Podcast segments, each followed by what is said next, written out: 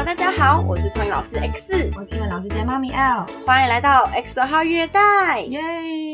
那上一集我们讲到一些教小朋友的策略或是一些方法，那这一集就是要延伸说，我有说我们班上有一个比较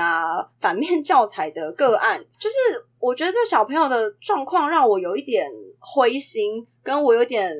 满头问号，是我觉得这小孩已经2岁多了，但是他表现一点都不像2岁的小孩。嗯，对，就比如说你可能叫他，他都会没什么反应，他也活在自己的世界里。可是你大声一点，他是会有种你叫我吗？你叫我要干嘛？他就是没办法专注在他当下正在做的那件事，比如说吃饭，或比如说玩玩具。对，就是可能我们在操作教材，那他就是会有一种我在哪？我要干嘛？你是谁？我在哪里？对，然后而且他很常看窗外，然后他会看着窗外自己开始就露出微笑，这样，然后你不知道在开心什么，在笑什么，看到什么我们看不到的东西吗？而且我觉得我对他有很多的不能理解，是就是从这些小事堆叠起来的。比如我们要出去户外玩，从他来上学到现在，我不能说现在，因为他现在终于有在学，大概到上个月对，大概8到10个月是不理这个鞋子的。就我拿完了这个鞋子放地上，好，不干我的事。拿鞋子给他，他也是放地上。对，你就拿起来再递给他，他就会接下鞋子之后再放地上。他没有要跟这个鞋子有任何互动。那他同时间旁边有小朋友在穿鞋子？有啊，大家都在穿，而且大家穿完了就是出去户外了，他就继续坐在那，好像就你们去你们的，不干我的事。对，就是因为以他来说，他已经2岁了，所以他应该要对于出去玩这件事情是有认知的。然后你问他要不要出去玩，他也会说好。那你说那出去玩要穿鞋啊，鞋子在这里，这样，所以他好像也是文不对题的那种感觉。对，回答没有达到对然后对的对地方。像以前有过一些小孩是他不会穿鞋，但是他知道他要出去玩必须要穿鞋，所以他会心急，他会慌张，他可能会踢鞋子，但是他是想要，因为他不会穿，所以他想要就放着，就是没有。我说以前那些小孩是他，因为他不会穿，所以他发脾气。对。可是这小孩是连就是一点脾气都没有，他就是觉得鞋子就在这啊，干我什么事？就是我其实我不太能理解他到底在想什么。是你觉得穿鞋是别人的事，是大人的事吗？还是你觉得就是我其实没有想出去玩，所以我没有很积极想穿，我就搞不懂他的想法是因为他没有动机，还是因为他觉得是他不知道怎么做。对，反正就是问家长也是问了非常久，可是因为我是用文字写的，我不知道是他没有 get 到我的点。对，因为我那时候只是说因为他在班上都没有想要自己穿鞋子的动作，我好奇在家会自己穿鞋吗？还是他都是等着爸爸妈妈帮他穿呢？这样结果妈妈就说他在家会穿啊，所以为什么你觉得他不会穿呢？这样，然后就我都说了，因为他在学校不会动嘛。反正我真的是试了非常久啦，然后到现在1个月2个月过去了，一个2岁4个月的小孩还不会穿鞋子，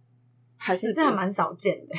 对，我上次跟你聊这件事情的时候，就是我们还回去翻了一下以前妹妹小时候的照片，1岁多就会，妹妹1岁半就会穿鞋子。没有，我那张照片妹妹已经穿在脚上了，不要说帮自己穿，她还要帮我穿嘞。对啊，所以我其实我真正纳闷的是，她的小孩一点动机都没有，我觉得这件事很奇怪。重点是爸妈给你的反应感觉好像也没有很紧张啊。对，我觉得这个话题可以延伸，我微微的开一个分支是，就是假设听众们，就是你们的小孩有被老师微微的提点说他好像不会做什么事的时候，就其实爸爸妈妈不要去往老师否定你的小孩的方向想。对，因为老师也是鼓起很大的勇气才去跟你提这件事。就是今天老师提出小孩不会做什么事，是因为我们希望他学会。那为什么他没学会？就是因为有很多原因嘛，可能欠缺练习啊。对，是不是爸爸妈妈都帮他做太多了，或者是说在家没有时间给他练习啊？怎样？因为今天我都不写这件事情，我在学校我就帮他做完，对小孩发展没有好处啦。对，对小孩发展没有好处。然后可是只要我不写，我不要写这种负面的东西，家长就不会觉得我常常在嫌他小孩。对，所以今天老师愿意写，就是代表他希望帮这个小孩成长。因为我不知道听众们你们会不会遇到这种情况，但是像我自己要写小孩不会做什么事的时候，我其实会很小心，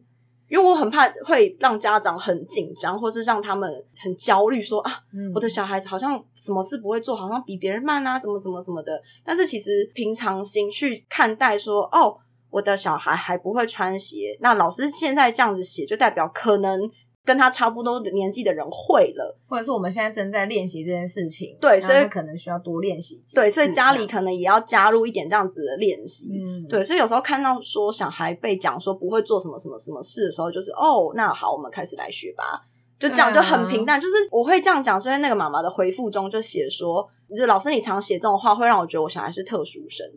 这么偏激哦，就是因为我没有很常写这种话，所以我就会觉得说这中间到底是有什么误会。对，然后而且另外一个点是，老师有时候会提说小孩好像什么事情还不太会或不太擅长，我觉得某种程度是因为老师都是一口气看同一批年纪差不多的人、他一定就会发现说怎么大家都会，就你还没学会、这个、比较弱。对，所以他就是因为有比较，所以老师可能就会放在心上，然后可能就会教多教，因为想要让他跟上大家，发现怎么还是不会、所以他就会觉得说哦，那是不是可能家庭中也要配合，所以就会提出来。对，然后反正这小孩也是很多啦。那个你刚刚在讲说用一些什么有声品帮助他学习的时候，因为曾经我也是有跟那个妈妈讲过说，我觉得这个小孩不太会问答练习。你常常问他说湿纸巾在哪里，他就会回你在哪里，然后你再说一次湿纸巾在哪里，他就湿纸巾，就是他没有办法回答你的湿纸巾在哪里，他只是在附送你的话，他不是在回答你的问题。对，他是鹦鹉这样。所以那时候我也是稍微就跟妈妈提了一下说，我觉得他好像不太知道要怎么回答一些简单的问题这样。然后妈妈就开始说，可是他很会讲话啊，他很会叭叭叭叭叭，可是就是有理解跟可以互动是两回事啊。对，就是你会觉得说会模仿你说湿纸巾在哪里的小孩叫很会讲话吗？就是他就是鹦鹉嘛，对我来说他这样就是一个鹦鹉式的附送。对，可是他没有真正理解跟去思考他要说什么。而且我在提这些事情之前，其实我是有教他说湿纸巾在哪里的时候要回答说湿纸巾在这里，然后就动作什么的都有，真的拿湿纸巾出来摆在地上之类的。对，我甚至尿布啊，对，我东西自己摆出来，我是一步一脚印动作，然后反正就语气表情我全部都做了，然后是在这一串的练习后他还是不会，所以我才就是终于忍不住去跟妈妈提了一下说，我觉得他好像不太知道要怎么回答我的问题，然后就举例，然后妈妈就还会说可是我给他听故事书的时候，他还会知道，比如说那故事书是什么火灾发生了，认识消防车之类的，然后他就会说消防车哦一哦一哦一，他就会接着可能故事中会说失火了，就轰这样，就是他会那个小孩会接话，就是有点像你刚刚讲妹妹的状况，他只要下一句情节是什么会接着说。他说他很会做这种事情啊，他都记得故事在讲什么啊，我就觉得就是你会背一个东西跟你真正能应用是两回事。对，然后跟你是有来有往的回答聊天是两回事。对，可是我又有点不知道怎么跟他解释这件事，然后我就只能一直举例说，那妈妈比如说如果你要问他什么事情的时候，他能回答你正确或符合逻辑的答案吗？然后妈妈可能自己也陷入个沉默，因为他知道他小孩真的做不到，他也答不出来，他没办法回答你这个问题。对，因为他的小孩就真的不行，所以我就想说，所以我想要告诉他的是，就是因为他这方面有一点点不那么擅长，所以我们要创造很多情境让他学会这件事。所以你刚刚讲这句话跟我们家妹妹，我刚刚说她有听跟知道下一句是什么，就是一个对照。对，就是一样是常常听，然后有记得跟可以像是接龙一样的把它说出来，但一个就只是真的在附送的阶段。但另外一个是我是真的记得这些东西，然后我也知道怎么用。对，然后我可能还可以跟别人互动，这真的是可是年纪当然也有差，因为你说妹妹两个人年纪不一样，妹妹5岁，那现在这小孩2岁，可是以一个2岁小孩来说，他的发展也不应该只停在这。对，应该是要可以简单的互动了。比如说你拿玩具给他问说可能香蕉在哪里，他可以指出来香蕉是哪个图案，或者说香蕉玩具在哪里。可是他是停留在香蕉在哪里，他说在哪里，然后就这个就有点像是我平常上课跟小朋友用英文上课，然后可能有些小孩是听不懂的，我可能问他们问题，他们就只是在附送我，甚至有可能是我问他说 How is the weather today？ 对，他跟我说 I'm fine, thank you。就是他随便丢一句，他就只是随便丢一句，他没有办法真的去做有效的问答。对，所以这个就是也是停留在说他只是记得这个句子，嗯，但他不知道什么时候用，就是有点那可是我的那个情况比较像是他听不懂。对，因为他换成中文他没这个问题。对啊，对，可是你的情况是你就算讲中文给他，他还是停留在鹦鹉式的附送。对对，我现在就是有点卡住说，就是我连图片或是食品还是一步一脚印拉着他，他还是停在这，我就有点不知道怎么教他。然后妈妈可能也是就一个小孩，嗯，然后他一直觉得他的小孩很会学大人讲一串话，他就觉得很满足。因为他的小孩是真的可以学很长的一个句子啦，他可能会说什么什么谢谢谁谁谁老师，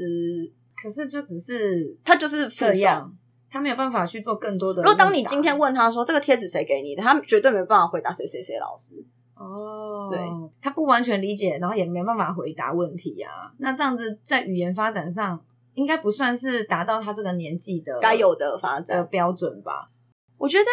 以我的感觉是有一点慢啦，嗯，对。然后就跟刚开始开头的那个小孩有个很鲜明的对比，是那个小孩就是我给他很清楚的指令，然后他就是慢慢一步一脚印有跟上，可是这个小孩是即使我给他很清楚的指令，然后也是没有成功跟上。那你觉得这跟家长有没有配合在家里面比如说去多练习什么的有关吗？我觉得一定有关系，因为我觉得我听妈妈的举例，我觉得他们的聊天很单向，嗯，就是他妈妈是会问说你今天上学有吃草莓吗？有。草莓好吃吗？好吃。然后那是真好吃。那你有吃完吗？有。就是他们就是这样很单向。然后或者是说他曾经有问说啊你今天有跟小西玩吗？有。可是其实小西已经毕业了，反正他就只会回 yes no， 可是妈妈没办法考证说他到底有没有回答对。可是他就只是回答一个，这是所谓的封闭式的问题啊，因为只是 yes no 或是有没有，就是很封闭啊。对，那他也有可能很大的可能性只是在重复你的那一句话的最后那一个字或是最后两个字而已。对啊，有没有？有。嗯，今天有吃草莓吗？草莓有吃，有时候是说草莓，因为草莓是最后的字啊。有吃草莓吗？啊，草莓在尾巴。然后我后来就跟妈妈说，妈妈，如果你改问他说你今天水果吃什么，他就会说什么。对，而且妈妈就知道他的小孩会说什么，可是他就是觉得这很正常。哪里正常啊？讲到这个我还有想到另外也是同一个小孩，然后我也是在他身上深深的感受到说买一些合适的玩具是真的很重要。嗯，对，因为这个妈妈送来的时候就讲说她比较喜欢户外活动，嗯，所以她很常带小孩去外面跑跳，所以小孩是一个非常就是那种不怕摔，然后就是从很高的地方摔下来，很都受伤了他也不会哭那种小孩。这么酷哦。对，就是都已经撞一个 OK， 那小孩还是继续笑然后再继续冲的那种。我刚本来想说喜欢出去那边玩跑跳很好啊，对，就是感官各方面都是有帮助的，但是你接下来做的这些突然间觉得这样是好的吗？就是有一点让人家会担心。然后那这个小孩疯到什么程度呢？就是他出学校门，然后我们是一个人行道嘛，然后小孩会不管妈妈直接往马路上冲的那一种。对，然后妈妈有什么特别反应吗？妈妈就是很平静的说你给我过来，很淡定，就是，对，你给我过来，不可以去那边，这样这么淡定啊。对，然后我就想说是妈妈心脏太大颗还是可能也是有一点。然后就是因为他们很常是一放假往外跑一放假往外跑，那我那时候就有了解说他们家都玩什么玩具什么的，反正妈妈的意思是说他们家几乎不玩玩具的，嗯，对。然后所以我就有发现说小孩在班上做一些叫玩具操作的时候他是真的完全不会。哦，对，没有经验这样子。对，我觉得没有经验就算可以学，可是就是因为你在玩一些玩具的时候其实会运用到一些手指肌肉，嗯，然后或者是一些精细动作，你就会发现这个小孩真的完全手指没有力。可是如果假设说他平常对带他出去户外好了，跑跑跳跳的，捡叶子捡石头，这些也可以算是一种练习啊。其实我觉得也不见得说真的要单靠玩具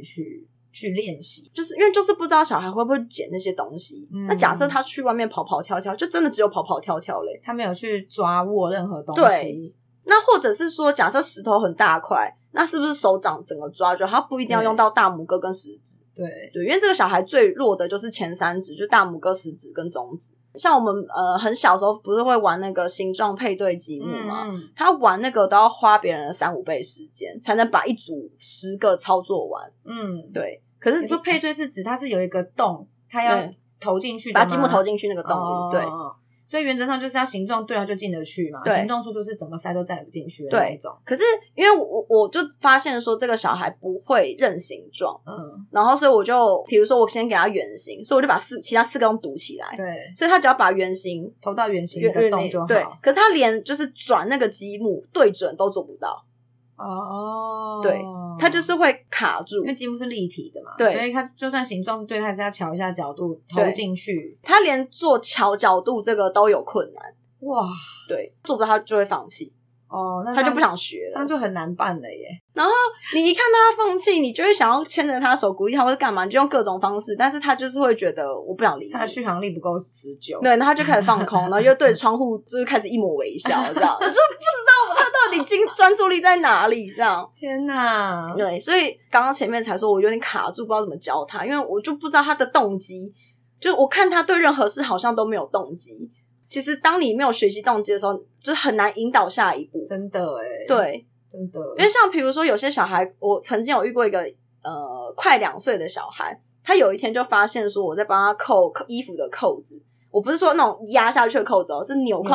穿进洞的。他有一天就看着我帮他穿那个纽扣，他就突然很好奇，然后他就硬要我教他，他就一直想办法把它解开，然后就拉着那个纽扣，然后就一直叫我的名字。我就说我刚不帮你穿好吗？然后我就想说对，怎么会？对，然后又开了。对，然后就我就发现他就是很认真盯我穿过那个洞，然后扣好，就有一天他就学会了。哇哦！对，所以就是小孩展现出他的动机之后，你就会知道说就是他对这个东西有兴趣，然后你要怎么教他，你要怎么去建立一套流程，或者你要怎么一步一脚印引导他。可是就是他连动机都没有丢出来，所以我就不知道我要从哪一步开始。然后就算你要奖励他鼓励他也无从下手。没有，他没感觉，因为他不 care。 对，他没感觉。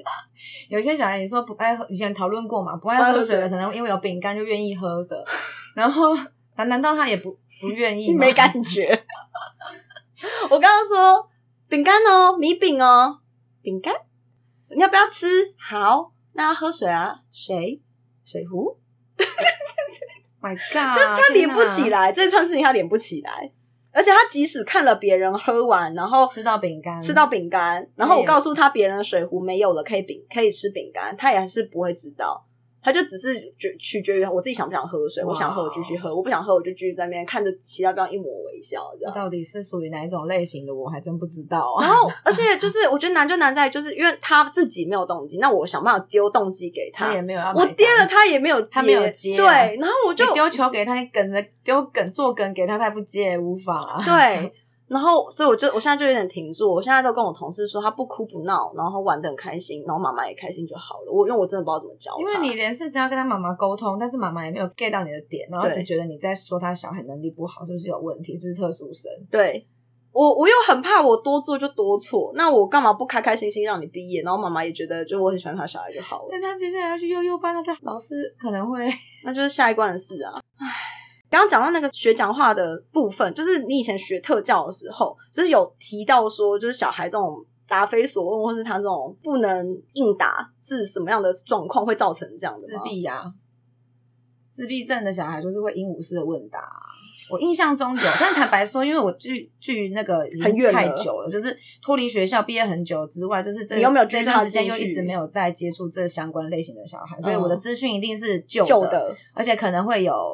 落差，因为真的太久了。但是我印象中就是可能自闭的小孩他会不要说自闭小孩，有这方面倾向的小孩可能他就会有一些固着性嘛，就是可能你今天他的假设他走路的路线就一定要走直线，对，你今天因为直线上有一个洞，你要绕一圈他不可能绕过它，他就会崩溃，因为跟他的预期的事情不一样。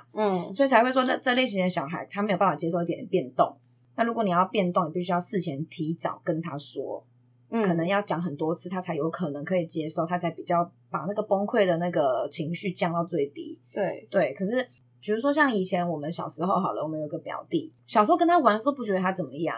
然后可是后来在他我其实忘记那他是什么时候被确定有，可是那时候听到舅妈说她被诊断出高功能自闭症，那当然有些这方面的词汇现在可能有改，或者是说有怎么样子的调整，我不知道。对，反正那时候听到的时候觉得哈，因为可能以前对自闭症就是以为他就是那种不讲话会安静，对，我们有错误的认知是这样。对，然后后来才发现可能并不是我们以为的那样，我们对跟我们想的其实是有落差的。所以以前是在认知非常少也懂非常少的情况下，听到舅妈说那个表弟有高功能自闭症的时候，会觉得说哈怎么会，以前小时候跟他玩都玩得很开心啊，对，都有来有往啊，对啊，有来有往啊，可是他那个小孩以前小时候可能就是有展现出可能对某一方面的比如说喜欢玩车子好了，你可能很喜欢玩车子，可能对车子相关的事情就是非常的了解，你跟他说什么他都会记得，可是除了这个以外的东西他都不知道，可能都不清楚。对，所以可能还有一些小孩，或者比如说他可能就是会一直反复的鹦鹉式的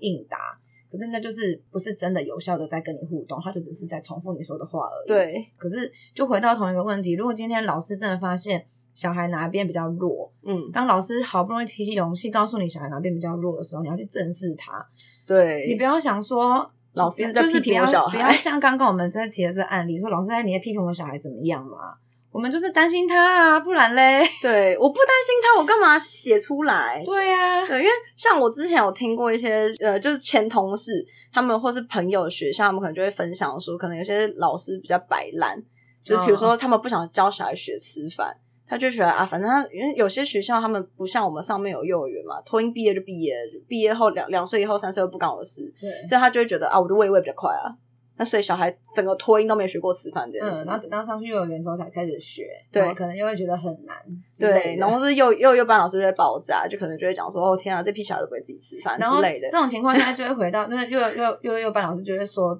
这个小孩以前托婴很混，对，托婴都没在教，对对对对，因为你跟我讲过，然后我自己也有朋友，就是他可能有跟我分享他的同事怎么样，或是我就是以前同事可能也会说他以前待过哪一间学校，他们都怎么样， 对，所以我就会想说其实有时候这就是对老师来说很轻松的做法，我什么都不要教你啊，不干我事嘛，那你真的是开开心心的来，开开心心的回家，对，什么都没学到，对，所以有时候就是假设老师真的稍微我觉得有时候其实可能也不是说以一个小孩不会做什么事，而是可能他在叙述一些小孩状况的时候，你可能会从中间发现一些蛛丝马迹，可能你就会发现说小孩好像比较不擅长什么动作，或者小孩好像专注力不太够，对，所以你可能就会发现说好像其实里面都有一些资讯，对，就是可能要把这资讯抓出来。我觉得有时候老师跟你说小孩哪边有问题，这不是我们讲完你回去练习10次就可以改善的，有时候是真的需要医疗的协助。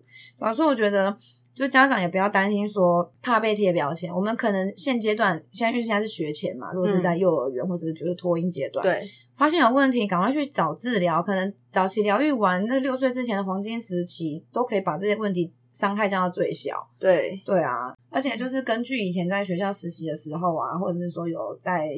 学校代课啊什么之类的，通常有特殊状况的小孩也不会每一个都是单一的，你说会比如说会伴随着别的症状出现，认知障碍等等，就是比如说我之前就有一个，那个时候我是在学校实习的阶段，然后有一个小孩那时候是低年级，他就是有智能障碍的问题，同时他有自闭症，所以变成他没办法跟别人互动，他就是只做自己的，只走自己的路，对，只看自己要看的东西，那但是虽然说这样讲可能有些人会觉得听起来不舒服，我们那时候可能也学校有老师也讲说那不就好险他们家有钱，哎呦，因为那个妈妈就是他们家有钱，所以妈妈没有在上班，就是真的全心全意在陪他这个唯一的小孩，然后让他学各种体育相关的，乐器相关的，能让他学什么都让他去学了，对，那也还好，他真的是可能因为他的可能特质的关系，他在这些东西上学的就是都记得起来，他会弹钢琴，会拉小提琴，会游泳，甚至还会打爵士鼓，很多才多艺。对，那所以那时候就是，但我刚刚说了，有些话可能有些人听会觉得不舒服。那个时候学校老师，我是说学校老师，就真的还是有老师会有这种想法，那么讨厌他们家有钱，让他学这个学那个，因为当时也是有老师是不认同妈妈这么做的。哦，真的哦，对，那不认同的原因是什么？他就觉得说你给他这些东西干嘛？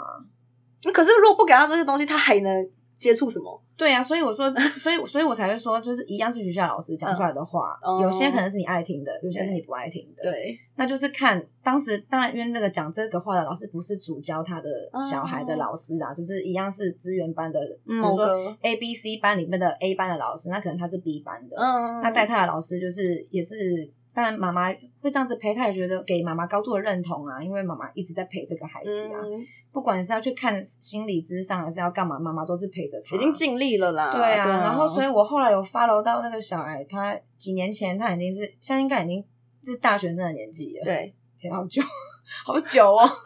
以前看他是国小小一小二的，然后现在应该已经大学了，所以但我不知道现在现况啦，但是我之前有 follow 到他，就是因为他各种多才多艺嘛，所以好像有一些钢琴演奏会啊什么之类的，好像有在做这些相关的事情。那你要说这个是好还是不好，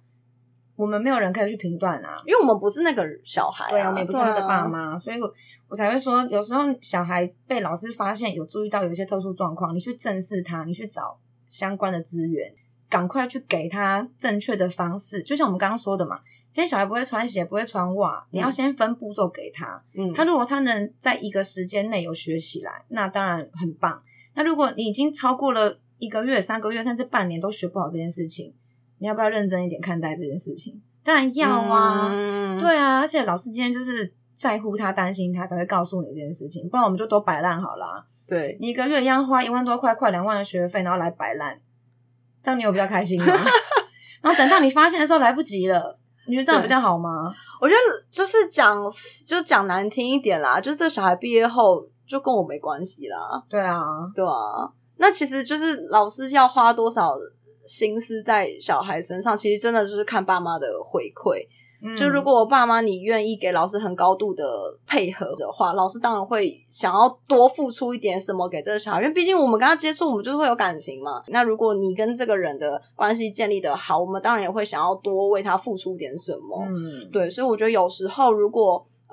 老师给一些可能相对不是那么好的回馈，或者听起来让你有一点担心的回馈，其实我觉得就不要那么紧张，就是问问看老师说在班上都怎么做，或者是说回家后怎么做会比较好。对，因为其实有时候只是缺乏一点练习，或是缺乏一点技巧。对啊，就或者是说可能就是教小孩的方式不够简单。对，因为像我刚才有想到另外一个，就是我那个有一个学生，他其实在班上已经完全戒奶嘴，但是他一离开学校，一踏出那个门，他就一定会从书包人家吃奶嘴，对，挖出来吃这样。等一下，奶嘴还放书包里哦。对，然后他会吃着来上学，可是一进校门，他会拿小孩会拿下来。知道我要进校门了，我的奶嘴要收起来了。对，他会拿下来，可是把它当耳机在用，是不是？就是真的就是那一条线。通勤的时候要听耳机，通勤要吃奶嘴，然后。还有另外一个情况是戴口罩，有些小孩知道进这个门之后，口罩不准扯下来。哦，是这样子。1岁哦，知道我口罩就是戴着，不可以扯下来。然后可是一出这个门哦，立刻一刻都对，1秒都不愿意再多待，这样就真的小孩很聪明。所以那个小孩其实在学校戒奶嘴非常久了，然后5岁都不吃的那一种哦。可是就是一出那个门，他就会翻书包，要把那个奶嘴翻出来吃。所以这部分就是取决于家长的态度啦。就是那时候就有问过爸妈说，为什么会一出校门就给他？然后爸妈的反应都是说，哦，因为不给他，他就会哭。那就回到我们前面讲过的嘛，你就是他哭了，你就给他，他就知道这一招对你有用啊。所以就是总归去来说，强硬一点的时候，对，爸妈就要强硬一点，对，要有一点策略啦，对，见招拆招。但如果你什么都不做，或是你就妥协了，那就比较难处理一点。我觉得小孩会养成习惯了，对，会养成习惯。那我觉得很可惜啊，因为其实他可以学会的东西，那他就比别人花更多时间。但严格来说，假设你刚刚说那个情况，感觉家长强硬一点，小孩就很快可以把这件事情给脱离掉啦，因为他知道啊，在学校不行吃，对，而且他在学校也不会找，对啊，对，所以就是只要爸妈强硬一点，是不是就可以过了这个坎？对，你知道这种感觉就很像那种皇帝不急急死太监，就是在教学这一块啊，我自己有一个坎。就是可能有时候会觉得说小孩好像没有教好，感觉应该可以再更好，嗯，然后但是可能家长或许不领情，或是家长或许没有注意到这些东西，或是不在意，对。然后像我同事就跟我说，他现在都已经看得很开了，对，他就觉得反正那是你的小孩，不是我的小孩。我现在也看很开，啊，然后但是我说我还是有个坎过不去。我同事那天跟我说，我感觉得出来。